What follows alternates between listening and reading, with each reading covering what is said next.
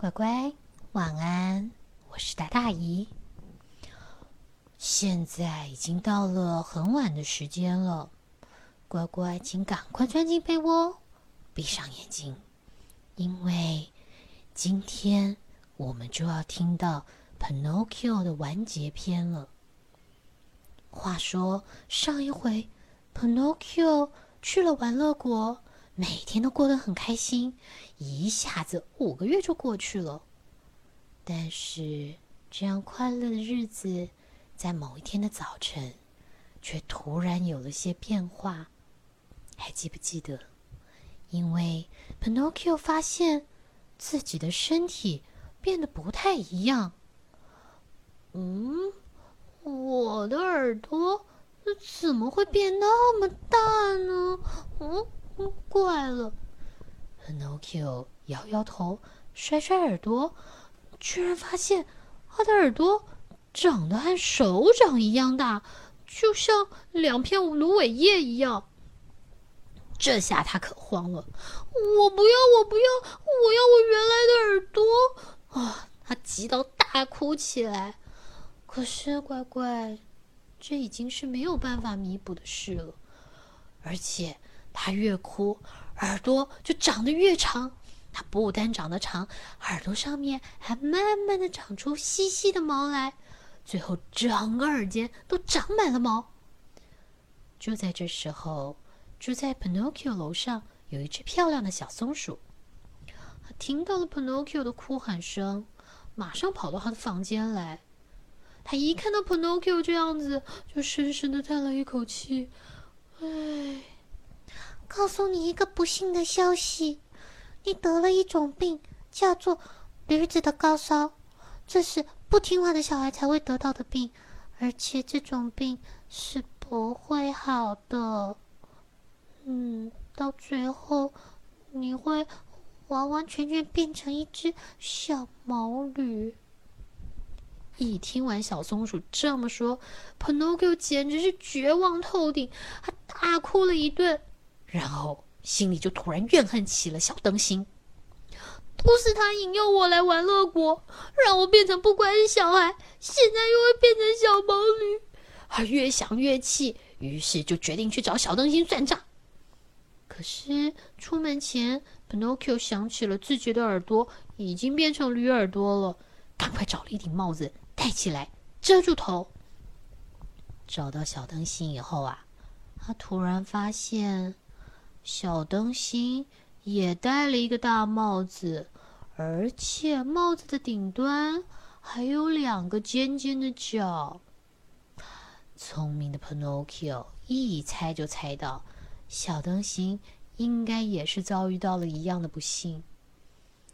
更糟糕的是，他们2个的身体继续发生变化，手臂变成了前蹄，脸也慢慢拉长变成了驴脸，背上也长满浅灰色的毛，屁股后面竟然长出了尾巴，怎么会这样？甚至到了最后，连发出的声音也变成了咦哦咦哦驴叫声。好可怕啊，怎么会这样？ Pinocchio 跟小灯芯又怕又乱啊，还心里在想，怎么办。没想到门外突然传来了很大的拍门声跟大叫声，快开门，要不然别怪我不客气。原来这位在外面大吼大叫的就是那个专门诱拐小孩的车夫，他诱拐了这些不听话的小孩，把他们变成了驴子，然后去市场卖钱。因此啊，可怜的 Pinocchio 和小灯芯就被卖掉了。小灯芯是被一个农夫买走， Pinocchio 则是被一个马戏班的班主买走。从此以后，他真的就没有好日子过了。他不但被当成畜生使唤，而且还要学习各种各样的表演动作，只要一没做好，就会换来一阵恶打。面对这样恶劣的对待， Pinocchio 开始很后悔，自己为什么要当个不听话的小孩？经过了3个月的训练，班主决定要举行一个盛大的公演。Pinocchio 在表演的过程当中，因为有几个很高难度的动作，他不小心重重的摔了一大跤。哦呦，啊，我的腿 ！Pinocchio 的腿痛极了，他原本想要站起来，可是他真的没有办法站。本来还想着班主任会不会对他寄予同情，没想到班主却狠狠地踹了他一脚。你这只笨驴，跳一下就跌倒，该死 ！Pinocchio 好想哭哦。他慢慢爬起来的时候，竟然发现自己的腿已经瘸了。马戏团的班主看到已经瘸了腿的 Pinocchio， 走起路来一拐一拐，跑也跑不快，心里就有气。瘸了腿的没用东西，不如把它给卖了，换点钱回来。就这样 Pinocchio 就被无情的班主卖到了市场去。他原本以为他会碰到一个好心的主人的，可是他的新主人在付了20分钱以后，可不是要带着 Pinocchio 回去养老，而是要把驴子的皮拿来做成一面鼓。啊，怎么办？无助的 Pinocchio 被带到了海边。他虽然很想逃走，可是被新主人牢牢地绑着，他动也动不了。新主人把 Pinocchio 绑在一块大石头上，然后他将 Pinocchio 一把推进海里去。心里盘算的是，等着驴子淹死了，我再捞它上来，剥它的皮做鼓。就这样，新主人在岸上等了10几分钟，心想应该是可以打捞上岸制作骨皮了。可是当他使尽力气拉起来的时候，他可吓坏了。哎呦，我的老天哪，这什么东西啊！他发现他拉起的不是一只瘸驴子的尸体，而是一个像鳗鱼一样不停地在那扭来扭去的活木偶。哎呦，这新主人心里面可满是疑问，这怎么回事呢？他生气的逼问已经从驴子变回木偶的 Pinocchio， 你这家伙，你把我的驴子给弄哪去了？我的驴子呢？你快说，驴子呢？去哪了 ？Pinocchio 这下15一10的把所有的来龙去脉都说了出来，但是新主人仍然不相信他，而且坚持要他把钱还回来。我告诉你，我可是花了20分钱买这驴子的，你快还我钱 ！Pinocchio 不管新主人的咆哮，趁他不留神的时候，呼噜的就往海里面一跳，赶快趁机游走开来。才一眨眼的功夫 ，Pinocchio 就已经游得好远好远。哎，突然之间，他发现一块像大理石一样白的岩石，上头站着一只小山羊，它咩咩地叫着。这只山羊可特别着呢。一般的山羊都是白白灰灰的，但是这只羊，它的毛有点特别，它闪着美丽的蓝光。这让他想起了蓝发仙女。这时候 Pinocchio 加紧了速度，全力朝那块白色的岩石游过去。就在他快要游到的时候，突然一条巨大的鲨鱼浮出水面，一口咬掉了 Pinocchio。 美丽的小山羊大声地喊，Pinocchio， 快点游啊，快！但不论他怎么叫 ，Pinocchio 连救命都还来不及喊，就已经进到鲨鱼的肚子里了。他的头被狠狠撞了一下，然后就晕过去。可是，当他醒来的时候，他突然发现，在一片漆黑的环境里面，远处有一道很微弱的光射了过来。于是他就一边摸索着，一边朝着有光亮的地方走过去。哦，他看到了一位白发白胡子的老人。他再仔细看一看，啊！爸爸，我终于找到你了，我再也不会离开你了。原来那个老人就是爸爸杰佩托，而杰佩托也是被这条鲨鱼给吞掉的。啊！父子两人分开了那么久，最后竟然是在鲨鱼的肚子里面相遇，这又神奇又是不可思议。他们不禁相拥而泣。赶快 Pinocchio 把他这些日子经历过的事情一一的说给爸爸听，而杰佩托也将他如何在鲨鱼身体里面度过的这些日子的方式呢，一一的告诉了 Pinocchio。 当下 Pinocchio 就决定一定要带着爸爸离开这个恐怖的地方。可是杰佩托听到儿子的想法却很担心，因为爸爸不会游泳，他怕水。不过 Pinocchio 他竟然回答爸爸是：爸，这个您不用担心，别忘了我是个木偶，我会飘，我会游泳啊，您就骑在我背上，我一定能够平安的把我们送到陆地上的。做好了决定，两个人就开始努力的从鲨鱼的胃爬到它的喉咙，然后呢再努力的继续爬，顺着它的喉咙又爬到了嘴里，走过了整条舌头，还爬过了3排牙齿。就在要跳出去之前， Pinocchio 对着爸爸说：爸爸，你爬到我背上，你紧紧的搂住我，其他的事你都不用管，你闭着眼睛就行了。杰佩托照着儿子的话做了，紧紧的抓住 Pinocchio。 接下来等鲨鱼下一回一张大嘴的时候， Pinocchio 就立刻跳进水里，带着爸爸游出了鲨鱼的嘴。